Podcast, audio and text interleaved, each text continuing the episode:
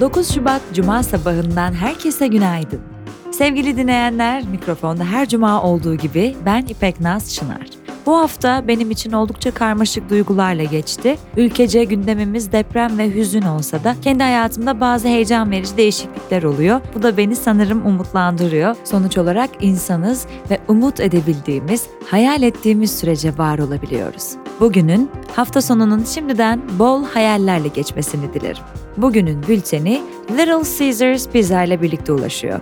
Bugün biz pizza aşıklarının ağzını sulandıran bir gün. Dünya Pizza Günü.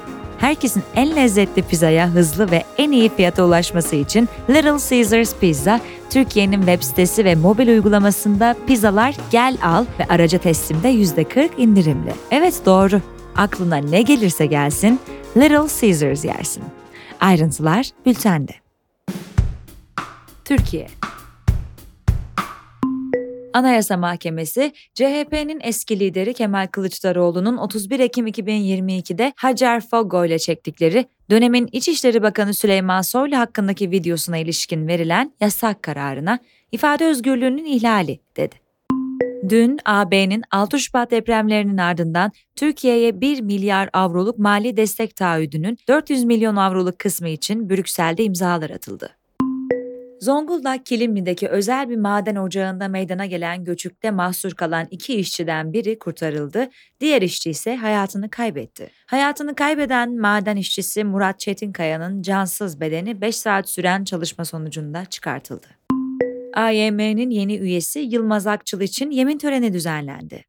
Cumhurbaşkanı Erdoğan'ın katıldığı törende AYM Başkanı Zühtü Arslan, AYM kararlarına uyulmamasının hiçbir anayasal ve yasal zemini, temeli yoktur dedi. Yargıtay'ın tip milletvekili Can Atalay'ın tahliye edilmesi yönündeki AYM kararına uymaması ve vekilliğini düşürmesinin ardından Arslan'ın bu açıklaması dikkat çekici bulundu. Salı günü İstanbul'da Çağlayan Adliyesi önündeki polis kontrol noktasında DHKPC üyeleri tarafından düzenlenen silahlı saldırının ardından 67 adresi operasyon düzenlendi. Gözaltına alınanların sayısı 94'e çıktı. İstanbul Sarıyer'deki Santa Maria Kilisesi'ne yapılan saldırı sonrası tutuklanan IŞİD üyelerinden birisinin daha önce IŞİD suçlamasıyla yargılandığı ve saldırıdan 47 gün önce serbest bırakıldığı ortaya çıktı. Rusya, Devlet Başkanı Vladimir Putin'in 12 Şubat'ta yapacağı Türkiye ziyaretinin ileri bir tarihe ertelendiğini bildirdi. Dünya ABD Yüksek Mahkemesi, eski ABD Başkanı Donald Trump'ın tekrar aday olup olamayacağına karar verecek. Colorado eyaletinin Trump'ı 6 Ocak Kongre saldırısıyla bağlantılı olarak oy pusulasından çıkarma kararının hukuka uygun olup olmadığı hakimler tarafından değerlendiriliyor. ABD, Irak'ın başkenti Bağdat'ı bombaladı. Saldırılarda İran destekli milis grup Katayip Hizbullah'ın 3 üyesi öldürüldü. Üyelerden birinin örgütün kumandanı olduğu bildirildi. ABD Merkezi Komutası, öldürülen komutanın ABD askerlerine yapılan saldırıya karşılık olarak hedef alındığı belirtildi. ABD Dışişleri Bakanı Antony Blinken, İsrail-Hamas arasında bir ateşkes ve esir takası anlaşmasına varılmasının hala mümkün olduğunu belirtti. ABD Senatosu'ndan Türkiye'ye F-16 satış planına itiraz geldi. Cumhuriyetçi Senatör Rand Paul, Türkiye'ye F-16 satışını engellemek için ortak bir yasa tasarısı sundu. İspanya'da protestolarını son iki gündür artırarak devam ettiren çiftçiler 27 bin traktörle ülke genelinde yolları kapattı. Pakistan seçimleri 241 milyon nüfuslu Pakistan'da 12. seçime gidildi. Seçim sürecinde bağımsız milletvekili adayları hedef alan bir dizi bombalı saldırı gerçekleştirildi. Saldırıda en az 25 kişinin hayatını kaybettiği belirtildi. Pakistan İçişleri Bakanlığı oy kullanma işleminin başlamasıyla birlikte güvenliği güçlendirmek için cep telefonu hizmetlerini geçici olarak askıya aldıklarını ve ülke sınırlarını kapattıklarını açıkladı. Seçimler devam ederken Hyber Pathyanva eyaletinde seçim görevlilerine yönelik düzenlenen silahlı saldırıda 7 kişi öldü. Ekonomi ve finans Türkiye Cumhuriyeti Merkez Bankası verilerine göre 2 Şubat haftasında toplam rezervler 135,4 milyar dolara geriledi. 86,5 milyar dolar seviyesine gerileyen brüt rezervlerde 6 haftalık toplam düşüş 10 milyar doları aştı. BDDK verilerine göre KKM aynı hafta 76,1 milyarlık düşüşle 2,38 trilyona geriledi ve 12 haftanın en yüksek düşüşüne işaret etti. BIST 100 8 Şubat saat 13 itibarıyla 8953,08 puana yükselerek tüm zamanların en yüksek seviyesini gördü. Yükseliş önceki kapanışa göre 96,71 puan ve %1,9 değer kazancına işaret etti. ISO Türkiye İhracat İklimi Endeksi Ocak'ta 50,6 seviyesiyle eşik değer 50'nin üstüne çıkarak talep koşullarında iyileşmeye işaret etti. Endeks Aralık'ta 49,7 olmuştu. ABD'nin dış ticaret açığı 2023 yılı genelinde yıllık bazda %18,7 azalarak 773,4 milyar dolara geriledi. Bu 2009'dan beri görülen en büyük düşüşe işaret etti. Ülkede ihracat yıllık %1,2 artışla 3,1 trilyon dolara çıkarken ithalat %3,6 azalışla 3,8 trilyon dolara düştü. İşkur verilerine göre kayıtlı işsiz sayısı Ocak'ta aylık bazda 19 bin kişi, yıllık bazda 625 bin kişi azalarak 2,4 milyon kişiye geriledi. Kayıtlı işsizlerin %49,7'sini erkekler, %50,3'ünü kadınlar oluşturdu. Enflasyon raporu 2024 1 Türkiye Cumhuriyeti Merkez Bankası 2024 yılının ilk enflasyon raporunu yayımladı. Yeni başkan Fatih Karahan para politikasının gerekli sıklık düzeyine ulaştığını, politika faizinin %45'lik mevcut seviyede gerektiği müddetçe kalacağını ancak enflasyon görünümünün bozulması halinde yeniden sıkılaştırmaya gidilebileceğini açıkladı. Tüketici enflasyonu 2023'ü %64,8 ile bir önceki raporda tahmin edilen orta noktayla uyumlu bir seviyede tamamladı. 2024, 2025 ve 2026 yıl sonu enflasyon tahminleri bir önceki rapordaki seviyelerle aynı kaldı. Bu tahminler 2024 yılı için %36, 2025 için %14, 2026 yılı için %9 seviyesi oldu. Orta vadede ise %5'lik istikrar hedefi korundu. İş dünyası ve teknoloji Eğlence devi Disney, video oyunu geliştiricisi Epic Games'den 1,5 milyar dolarlık hisse alacağını duyurdu. Epic Games, Unreal Engine kullanarak geliştireceği Marvel, Star Wars ve Pixar karakterlerini Fortnite evreniyle buluşturmayı planlıyor. Starbucks'ın Orta Doğu, Kuzey Afrika ve Orta Asya'daki işletmecisi Kuveyt merkezli Alsaya Group'un şirketin yaklaşık %30 azınlık hissesini satışı için ABD merkezli özel sermaye şirketi Apollo Global Management'la görüştüğü öğrenildi. Birleşik Krallık'ta rekabet kurumu Arçelik'le Whirlpool arasındaki anlaşmaya ön onay verdi. Tesla'da üst yönetim yöneticilere gönderdiği e-postada kendilerine bağlı her bir çalışanın görevlerinin kritik olup olmadığını raporlamalarını istedi. Herkes için tek tek evet ya da hayır olarak yanıtlanabilen anket çalışanlar tarafından yapılacak işten çıkarmanın hazırlığı olarak yorumlandı. Bağımsız sinema odaklı streaming platformu Mubi, Benelux merkezli film dağıtım şirketi Sinart'ın çoğunluk hissesini satın aldığını duyurdu. Apple'ın Samsung'kilere benzer katlanabilir iPad ve iPhone modelleri geliştirdiği öne sürüldü. The Information'da yer alan haberde şirketin katlanabilir en az iki iPhone modeli üzerine çalıştığı bildirildi. Alternatif gündem. İzlanda'nın Green Devik kasabası yakınlarında son 3 ayda 3 defa yanardağ patlaması meydana geldi. Elektronik sigara tüketen kişilerde yeni bir hastalık tanımlandı. Doğrudan elektronik sigara kullanımına bağlı akciğerde hasara yol açan solunum hastalığının adı EVALI. Ekvador hükümeti ötenaziyi yasallaştırdı. Bu kararla Ekvador, Latin Amerika'da ötenaziyi suç olmaktan çıkaran ikinci ülke oldu.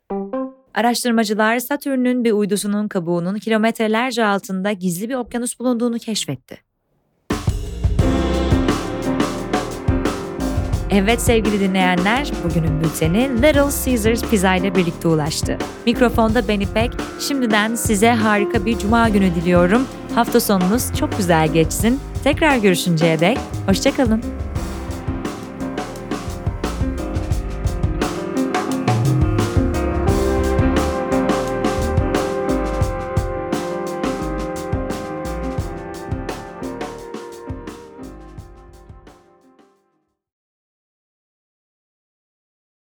6 Şubat 2023 Türkiye'nin yakın dönemindeki en acılı günlerden biri olarak akıllara kazındı. Saat 04.17'de Kahramanmaraş merkezli 7.7 büyüklüğünde meydana gelen deprem 11 ile etkiledi.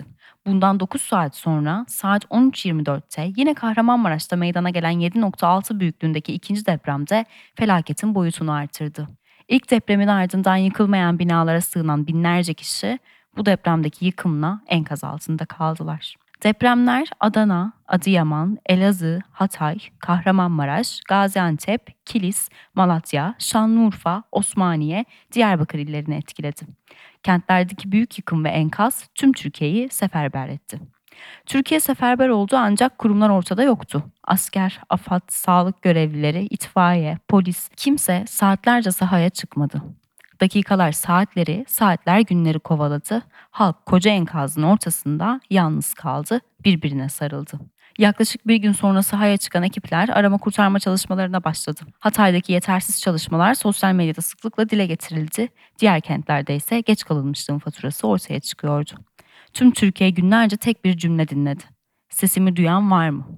Bir yandan arama kurtarma çalışmaları devam ediyor, bir yandan depremzede vatandaşların barınma, yiyecek ve hijyen gibi temel ihtiyaçlarının karşılanması gerekiyordu. Bu sürede STK'lar ve Türkiye'nin birçok ilinden vatandaşlar depremzedelere destek olmak için kentlere akın etti. Çadırlar, konteynerler, seyyar tuvaletler, gıda yardımları organize ediliyor, düzensizliğin içinde bir düzen aranıyordu. Halkın başlattığı seferberlik bir noktada etki etse de belirli durumlarda yeterli gelmiyordu. Afet hizmetlerinin tek elde toplandığı, hızlı hareket edilmesi için kurulan AFAD, depremden saatler sonra bile ortada yoktu. İş makinesi bulamayan, yardım istediği askeri, polisi de yanında göremeyen halk, enkaz altındaki yakınlarını kurtarabilmek için Şubat'ta tırnaklarıyla toprağa kazdı. Devlet nerede sorusu, kurumlar neredeye dönüşüyordu. AFAD'ın yetersizliğini Kızılay'ın çadır sattığının ortaya çıkması takip etti.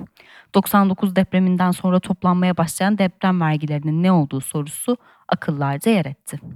Bir yanda yıkılan yeni binaların müteahhitleri, yapı denetim şirketleri, ruhsat veren belediyeler sorgulanırken bir yanda ise yıkılan eski binalar için imar affı tartışılıyordu.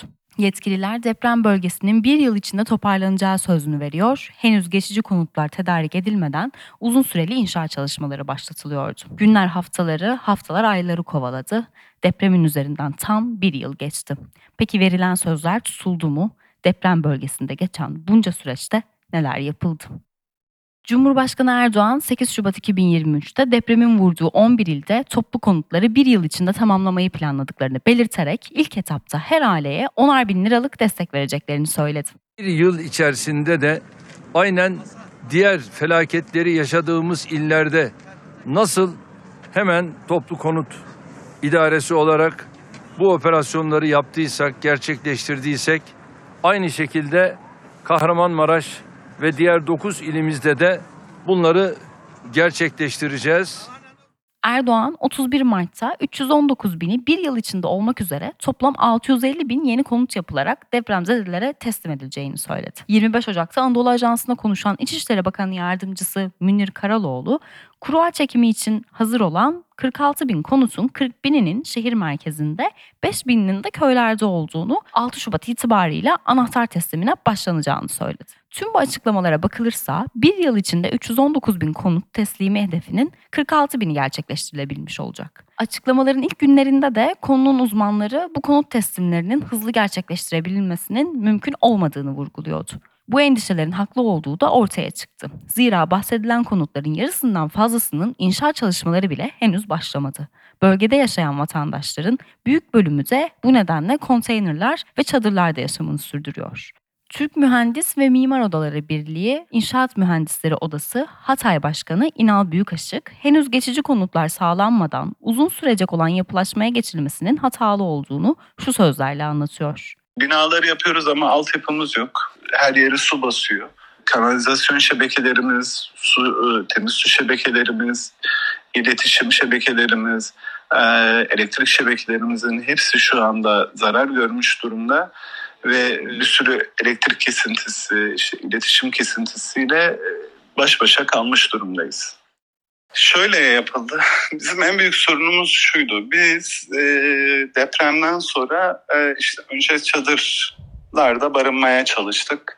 Sonra biraz daha durum iyileştirilip konteynerlara, e, e, konteynerlarda yaşamaya başladık veya e, konteynerlarda yaşatılmaya çalışıldık. Şimdi geçici barınma e, diye bir konu var. Bu geçici barınma neydi? İşte 3 e, aydı, 6 aydı. Ama e, bizim tahminimize göre az önce de söyledim e, en az bir 10 yıl sürecek bu yapılaşma süreci.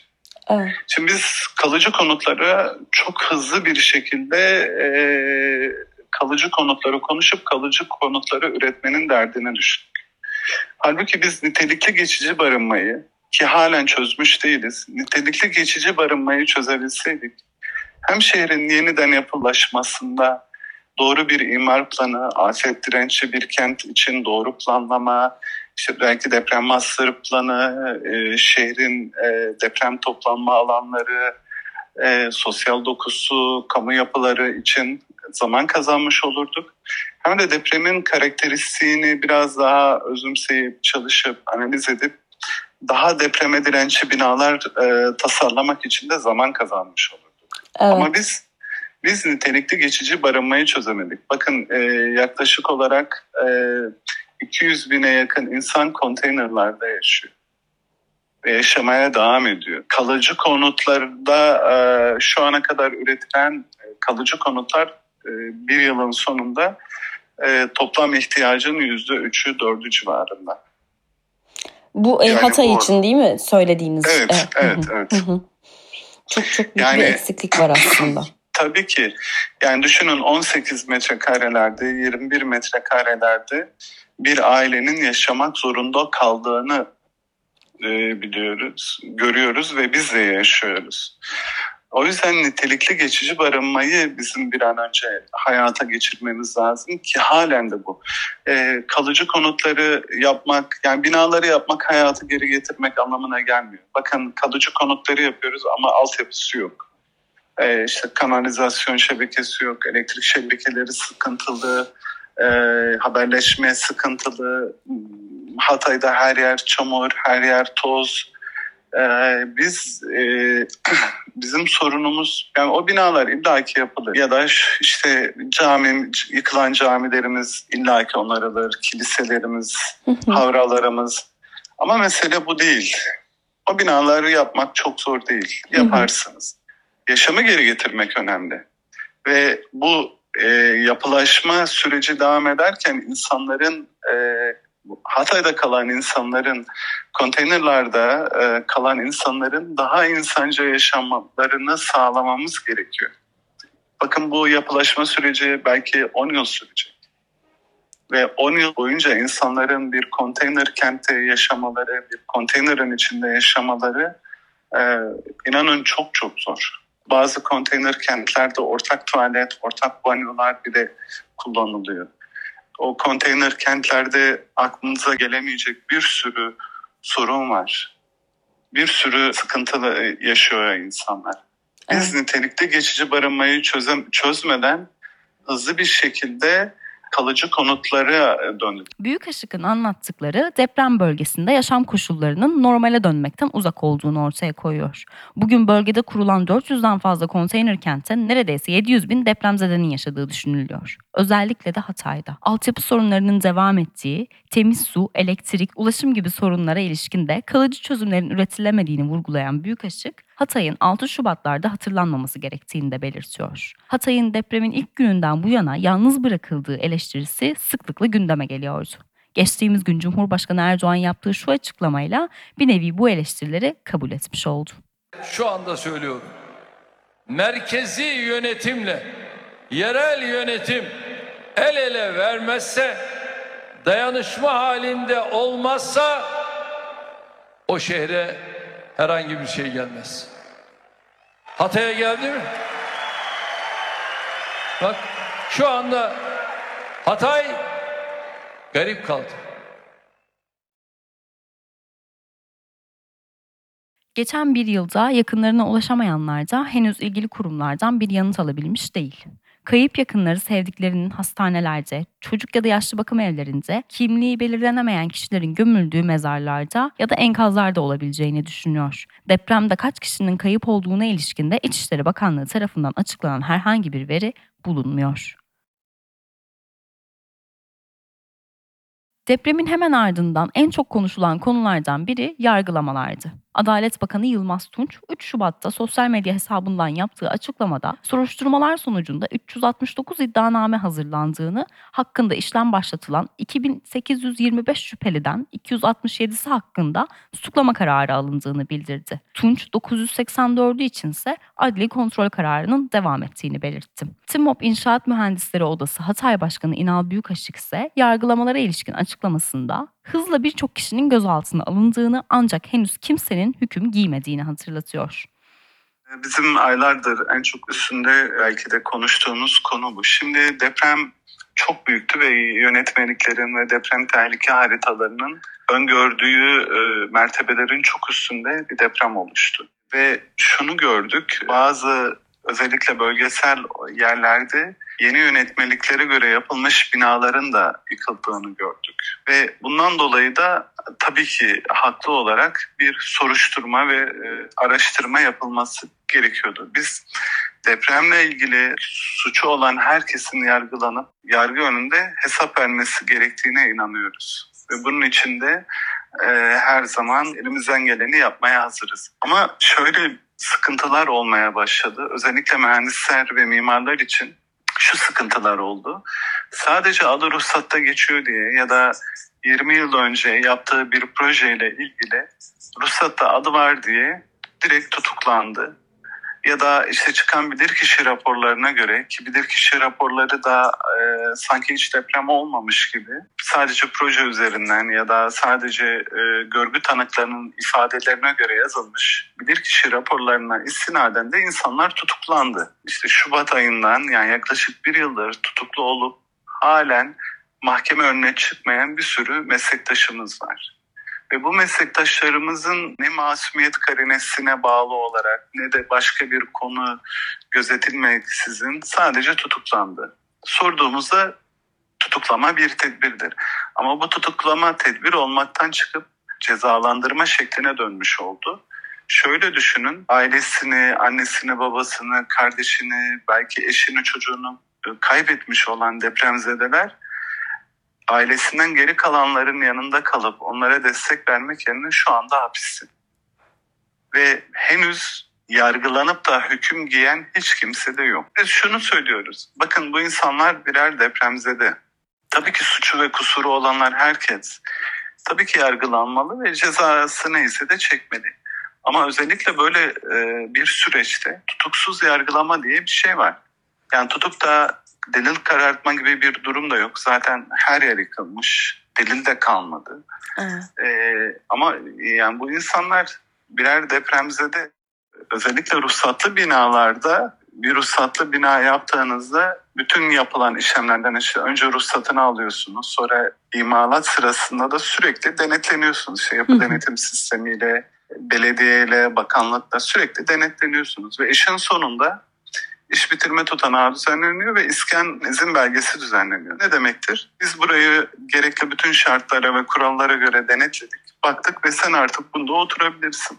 Ama sonunda şimdi şu yapılıyor. Yıkılan bir binadan malzeme numuneleri alınıp onları laboratuvarda test etmeye çalışıyoruz. E bu bina yapılırken zaten normal şartlarda denetim sisteminin kendisi bütün uygulama yapılırken her şeyin takip edilip bütün numunelerin alınması üzerine ku- kurgulanmıştır. Yani siz beton dökerken ondan numune alı- alıyorsunuz. İşte bir hafta sonra o aldığınız numuneyi inceliyorsunuz. E, doğruysa devam ediyorsunuz. O zaman niye biz belediyeden ruhsat aldık ve niye iskan izin belgesi aldık? Deprem bölgesinde asbest nedeniyle oluşan hava kirliliği limit değeri de yüksek. Bu konuda yetkililerin en kısa zamanda bir çözüm üretmesi gerekiyor. Depremin meydana gelmesinin ardından bir yılda bölgede değişen belki de tek şey zaman oldu. Depremzedeler hala konteynerlerde yaşıyor. Hijyen, ulaşım, elektrik, su sorunları da başta Hatay olmak üzere depremden etkilenen pek çok ilde devam ediyor. Hayatın normale dönmesi kolay olmayacak. Ancak yalnızca 6 Şubatlarda değil, deprem bölgesinin her gün yine yeniden hatırlanması gerekiyor.